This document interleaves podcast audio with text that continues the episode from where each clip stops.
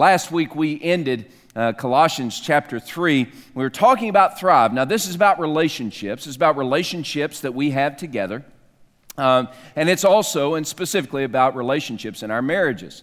And as we look and, and in our families, as we look at our relationships, let's, let's go back and, and uh, Steve Harper and, and our media ministry team did a great job with that little, uh, uh, we call them a sermon bumper. It gives everybody a chance to move where they need to be, but it's an intro uh, video to the sermon. We call it a sermon bumper, and they, they did a great job of summarizing where we've been thus far in, uh, in, on this journey of thriving. If you remember, we began in Psalm chapter 1. Blessed is the man who walks not in the counsel of the ungodly, nor stands in the path of sinners, nor sits in the seat of the scornful. But blessed is the man who delights himself in the law of the Lord, and in his law he meditates day and night. He'll be like a tree planted by the rivers of water, brings forth its fruit in its season, whose leaf also shall not wither, and whatever he does shall prosper. Now, that's kind of flourishing relational life that we want, uh, but we can't listen to the wrong voices because that'll lead us to make bad choices and end up in sorry places. Rather, what we must do is delight ourselves in God Himself and, uh, and, and pursue Him and submit ourselves to Him and surrender to Him, especially in our relationships. And then we moved from Psalm chapter 1, we moved over to Colossians chapter 3. And if you remember how Colossians 3 begins, it says, If then you were raised with Christ, seek those things which are above, where Christ is sitting at the right hand of the throne of God. Set your mind on things above, not on the things on the earth. Uh, for you have died, and your life is now hidden with God in Christ.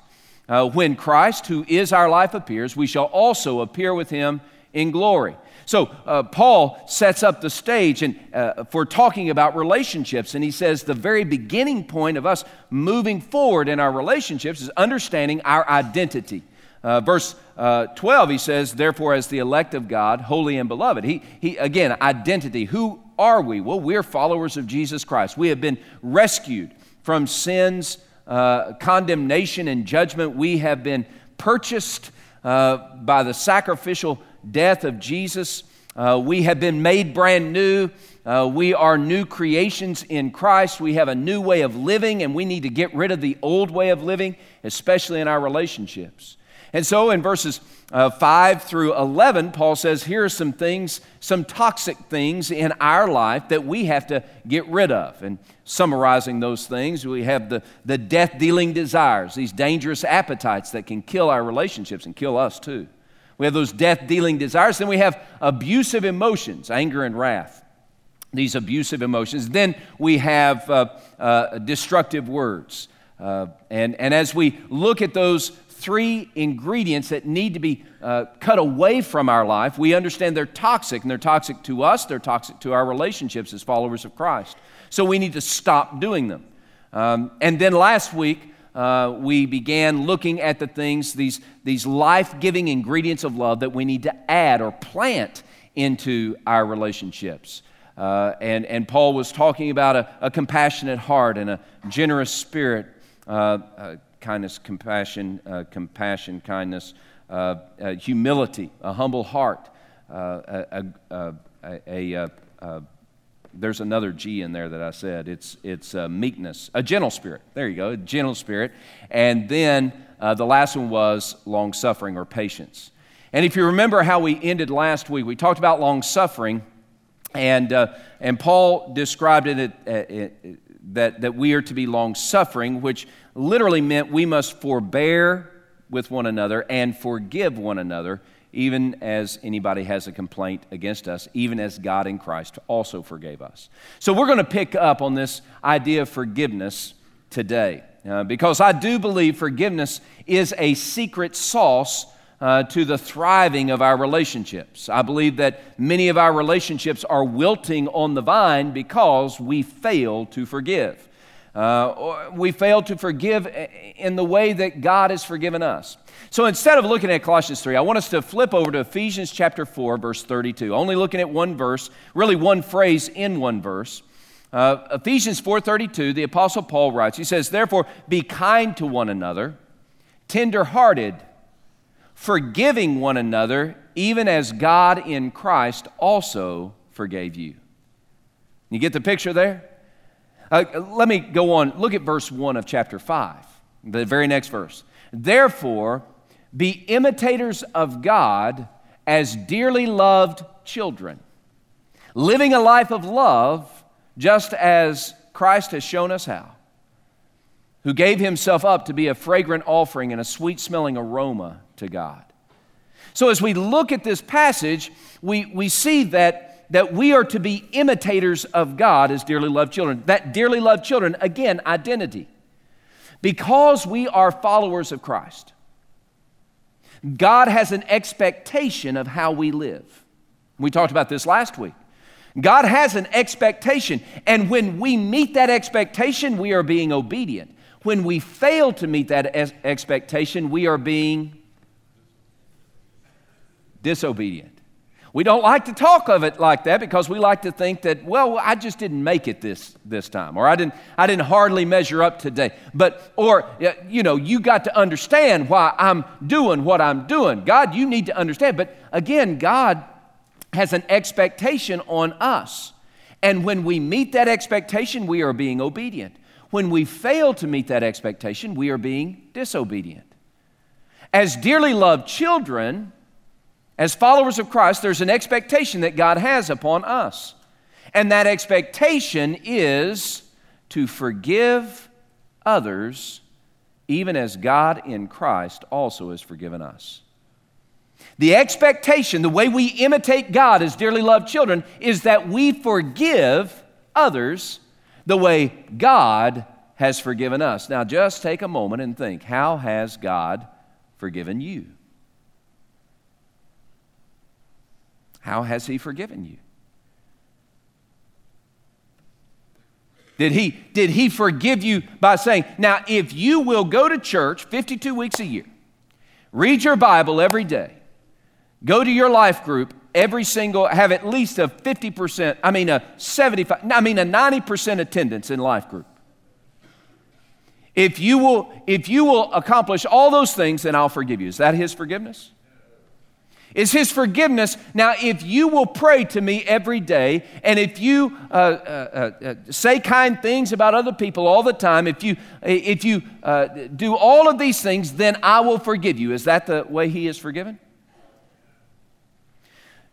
God's forgiveness has been unconditionally provided, offered.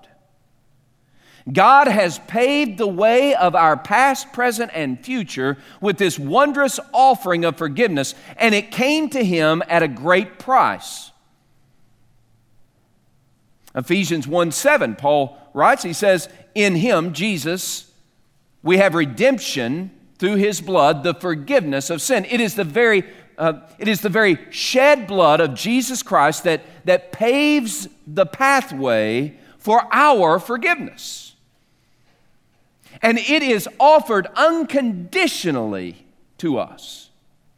It is all of God's grace giving to us everything we need without us doing anything to deserve it. Forgiveness, as God gives, has not been earned by me, nor by you, and yet it is still offered. Is that the way we offer forgiveness? Now, right now, your, your wheels are turning and churning, and I understand that. And you're thinking of all the exceptions to that rule and how it doesn't apply to me and my situation. I understand that. But before you go down that road, before you start down that road, let's just start with the simple premise that we, the simple premise that the Bible says. Uh, again, look at verse 32, Ephesians 4:32. Let's just begin with this simple premise. Be kind to one another, tenderhearted. Now, this phrase, forgiving one another, even as God in Christ also forgave you. So let's, let's begin with that premise. And the premise is that we must forgive others the way God has forgiven us, right? Awesome sauce. That is awesome sauce. That is sweet. I love it. Um, all right, so Instead of us beginning how we don't we shouldn't have to forgive, let's begin with what the Bible says, right? Isn't that, isn't that a good principle to follow? You might not enjoy it as much, at least initially, but this is the way we need to thrive. The way we thrive is we allow the Word of God to teach us how to relate to one another. So it begins when we forgive others the way God in Christ has forgiven us. Now, as we look at this, this, uh, this verb for forgive in Ephesians 4:32, it's the same verb for forgive that we saw in Colossians chapter 3, and it simply means that we cover them with grace. We cover them with grace. We extend grace. We surround the crime with grace. That's what it means. Now, think of it this way the grace that I've been given is not something that I've deserved. God has given me grace to cover my sin. Aren't you happy that He's done that? Aren't you thrilled that the grace that God purchased for you and offered to you which you received when you placed your faith in Jesus, aren't you thrilled that it has covered your sin? All right. That same grace that has covered your sin must be applied to the sin that someone does against you.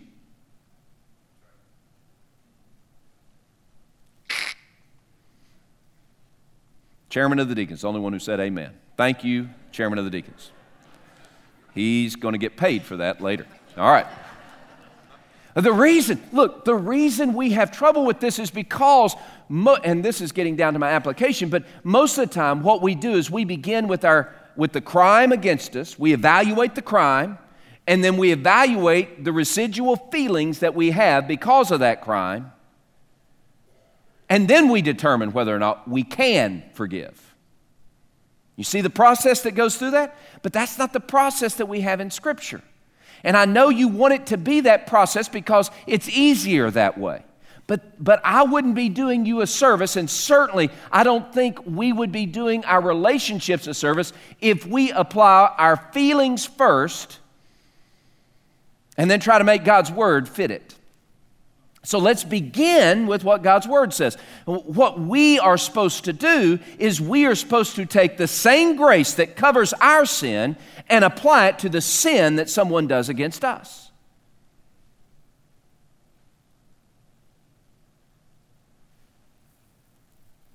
And that's what forgive means in Ephesians 4:32, to cover it with God's grace. And by the way, God's grace can cover all sins. Yes? Don't we believe that?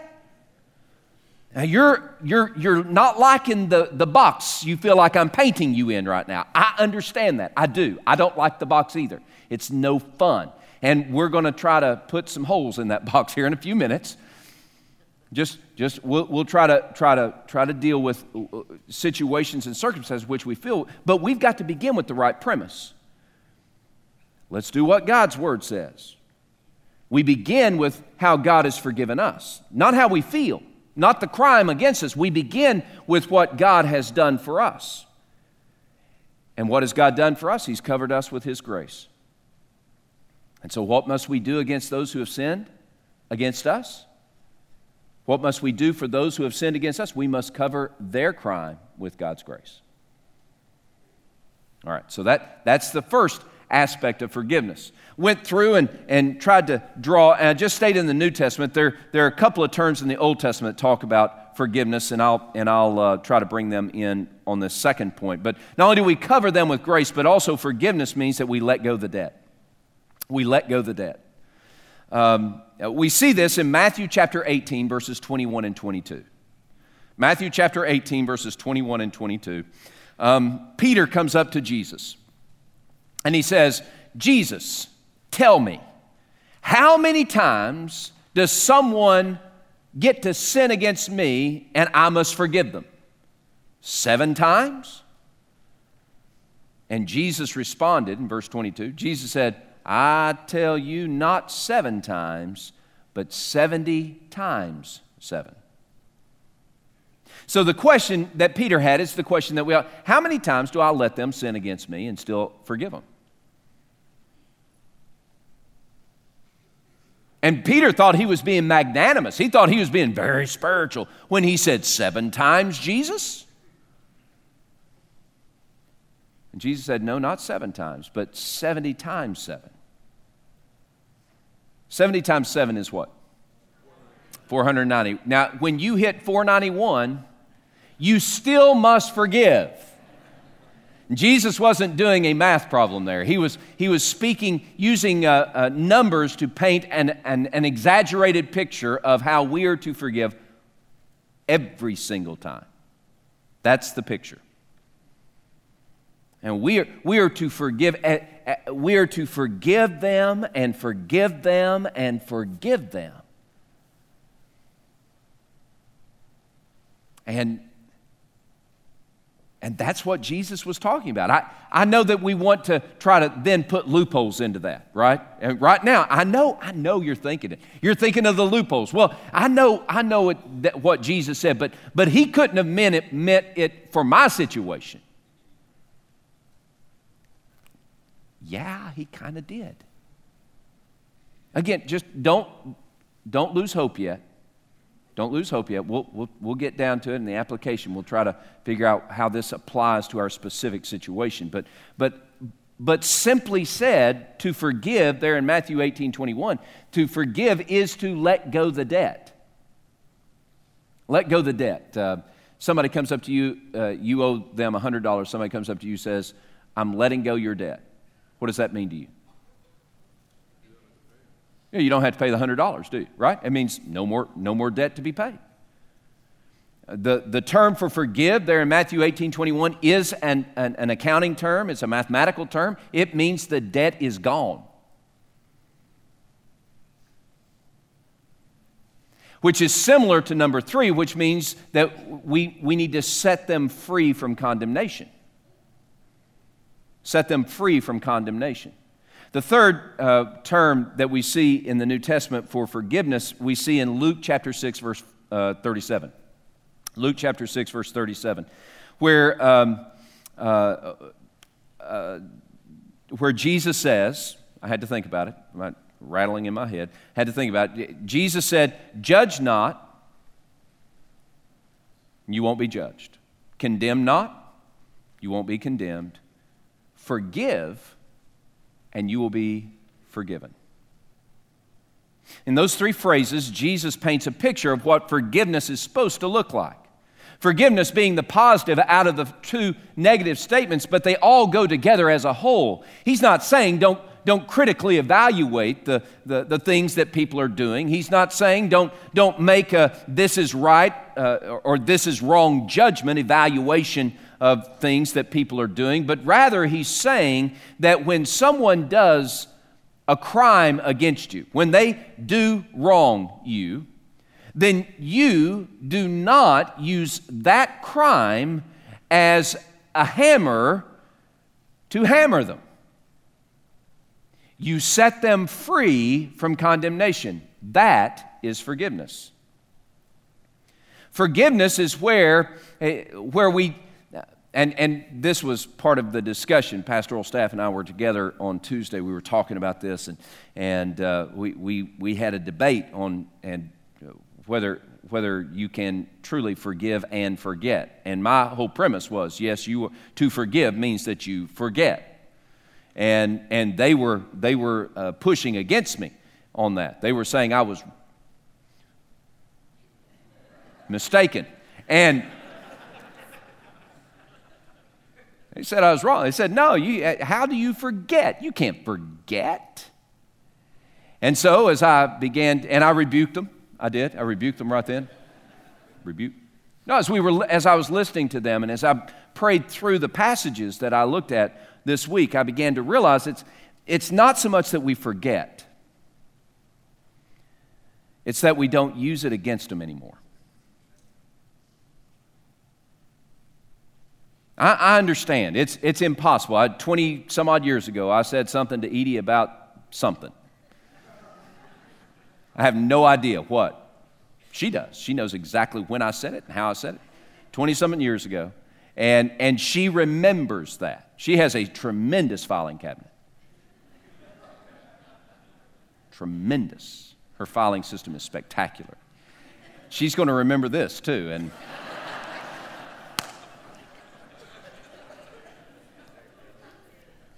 But the key is not that she forgets. I wish she would. Holy amnesia. God grant it now.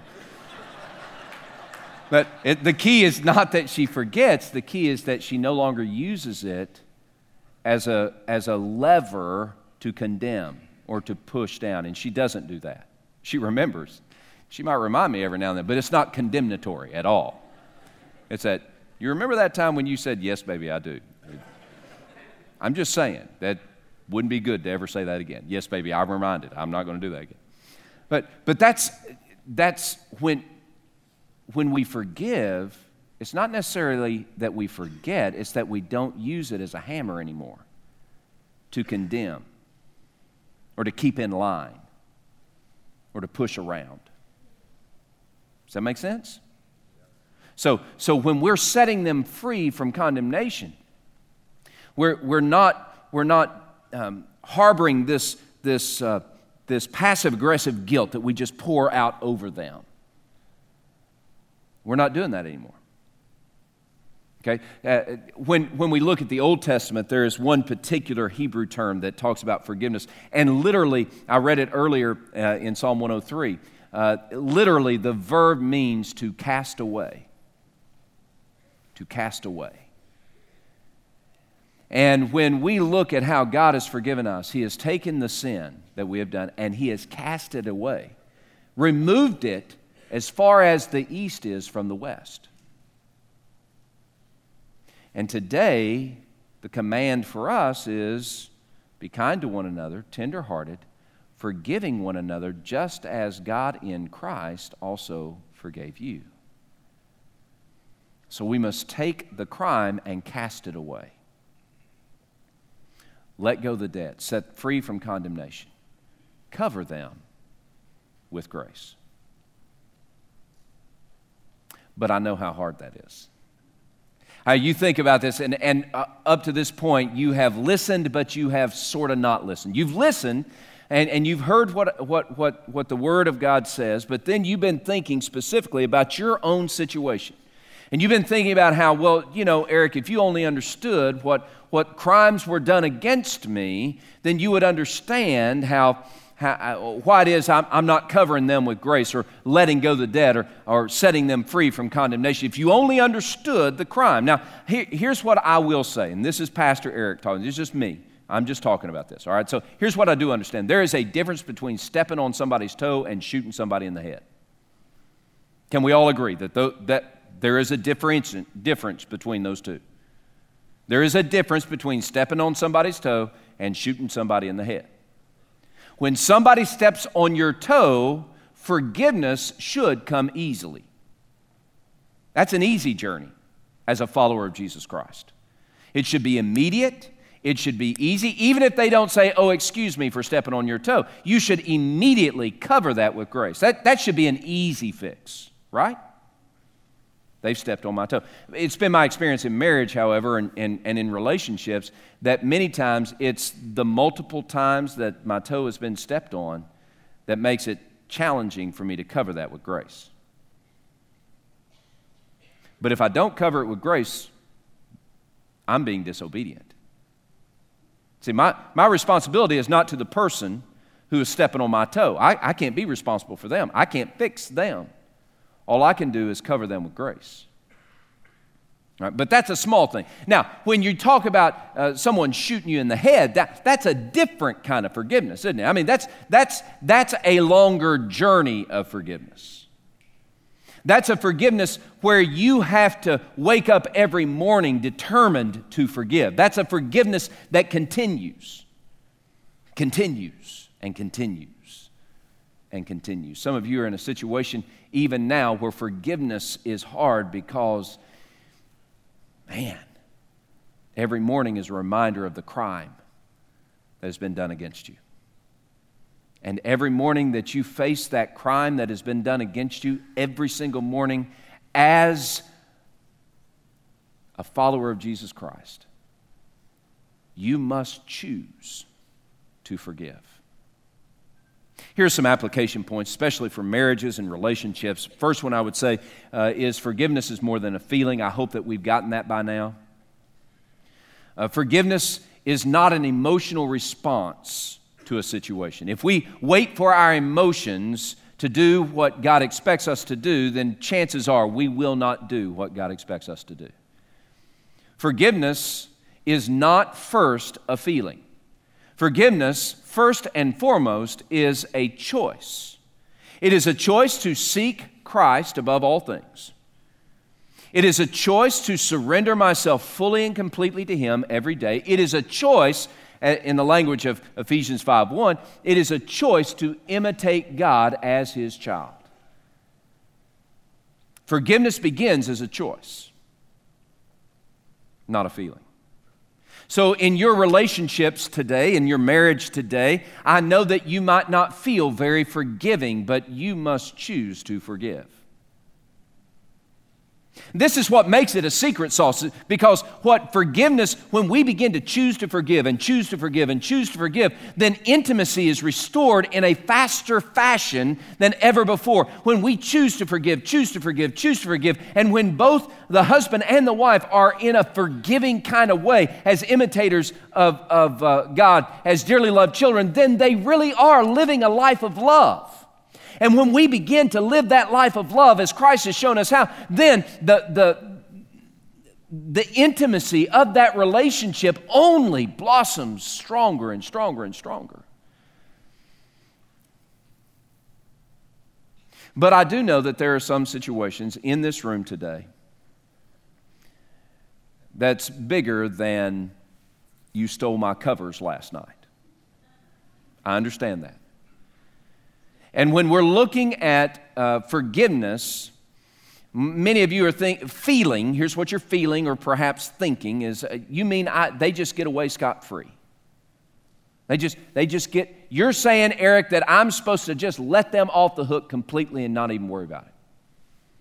Now, here's what I'm saying I'm saying you are supposed to forgive, but forgive is not the same thing as fix. Forgiveness is not the same thing as fix. See, fixing is a different issue altogether. Fixing, fixing a relationship, fixing um, uh, someone pours into your relationship a bucket of lies and they drown you in that bucket of lies, you forgive. That's your responsibility. But fixing that is a totally different journey. There are many relationships where you begin, you, as God has paved the pathway of relationship with Him with forgiveness, you too must pave the pathway in your relationship with forgiveness. But not everyone, even though you pave the pathway with your forgiveness, it does not mean necessarily that the other person is going to walk that path toward reconciliation. You can't fix them. You can't control them. Reconciliation is something bigger and broader than just forgiveness, but forgiveness paves the pathway to re- reconciliation. Today,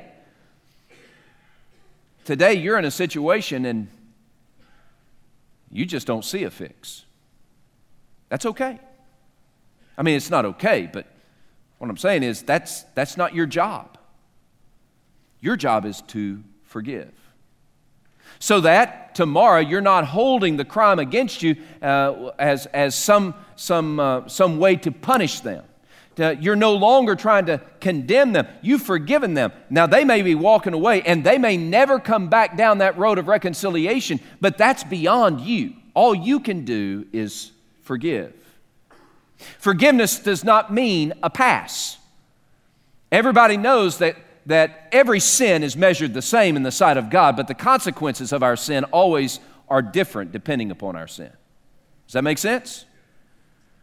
In the same way, in our relationships with others, I can forgive that sin, but the consequences for that sin, that crime that you have done against me, the consequences are going to be weighted according to the crime and those consequences. And that's not that's not me using the crime as a hammer against you. It's not me using the crime as, as some way to manipulate you but rather it is forgiving the crime but recognizing that the crime itself requires certain elements of reconciliation and peacemaking.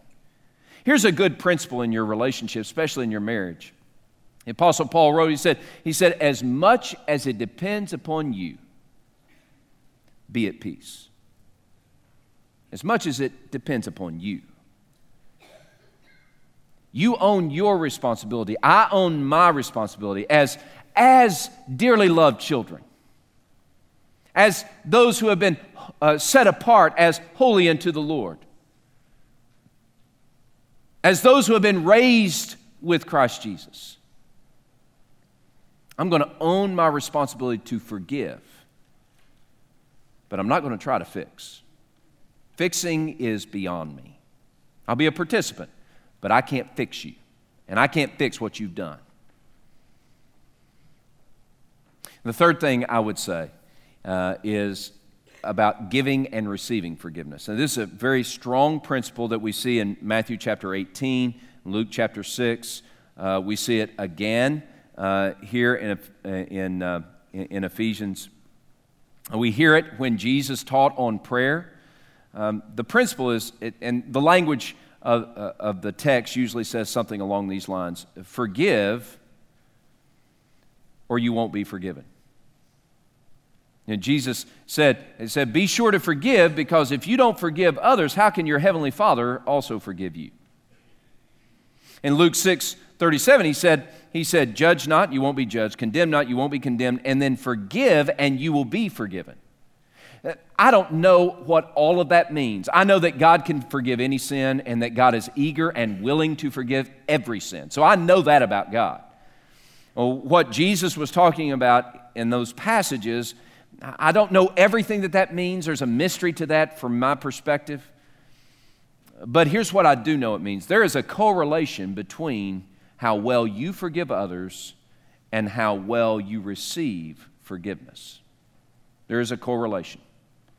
Some here today, you are walking around a just a bundle of bitterness and, and hatefulness and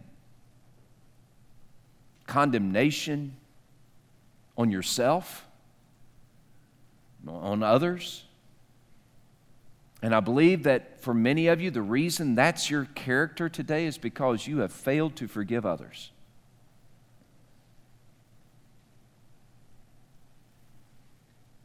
There is a correlation between giving forgiveness and receiving forgiveness. The ability for us to, for, to receive the forgiveness that God offers or that others offer is directly related to how generous we are, how obedient to God we are in forgiving others. Today could be a landmark day for you, not just in your relationships, but in your life. If you would make today the day that you let go all the bundles of bitterness and grudges and toxicity, and you just say, you know, I'm going to forgive. Now, I used this a couple of weeks ago, but the adage, the, the, the little saying is true. Um, when we don't forgive somebody, it's like me drinking poison thinking it's going to kill them. The truth is, when we don't forgive somebody, it hurts us. And I think that's the principle of giving and receiving forgiveness. The, the, the more grace God gives us in forgiving others, the more grace we receive and sense and know in how He has forgiven us. So, the bottom line today, please, the bottom line today, begin with what God says, not with what you feel, Begin with what God says, not the crime that's been done against you. Begin with what God says. We must forgive others the way God has forgiven us. And now let's forgive.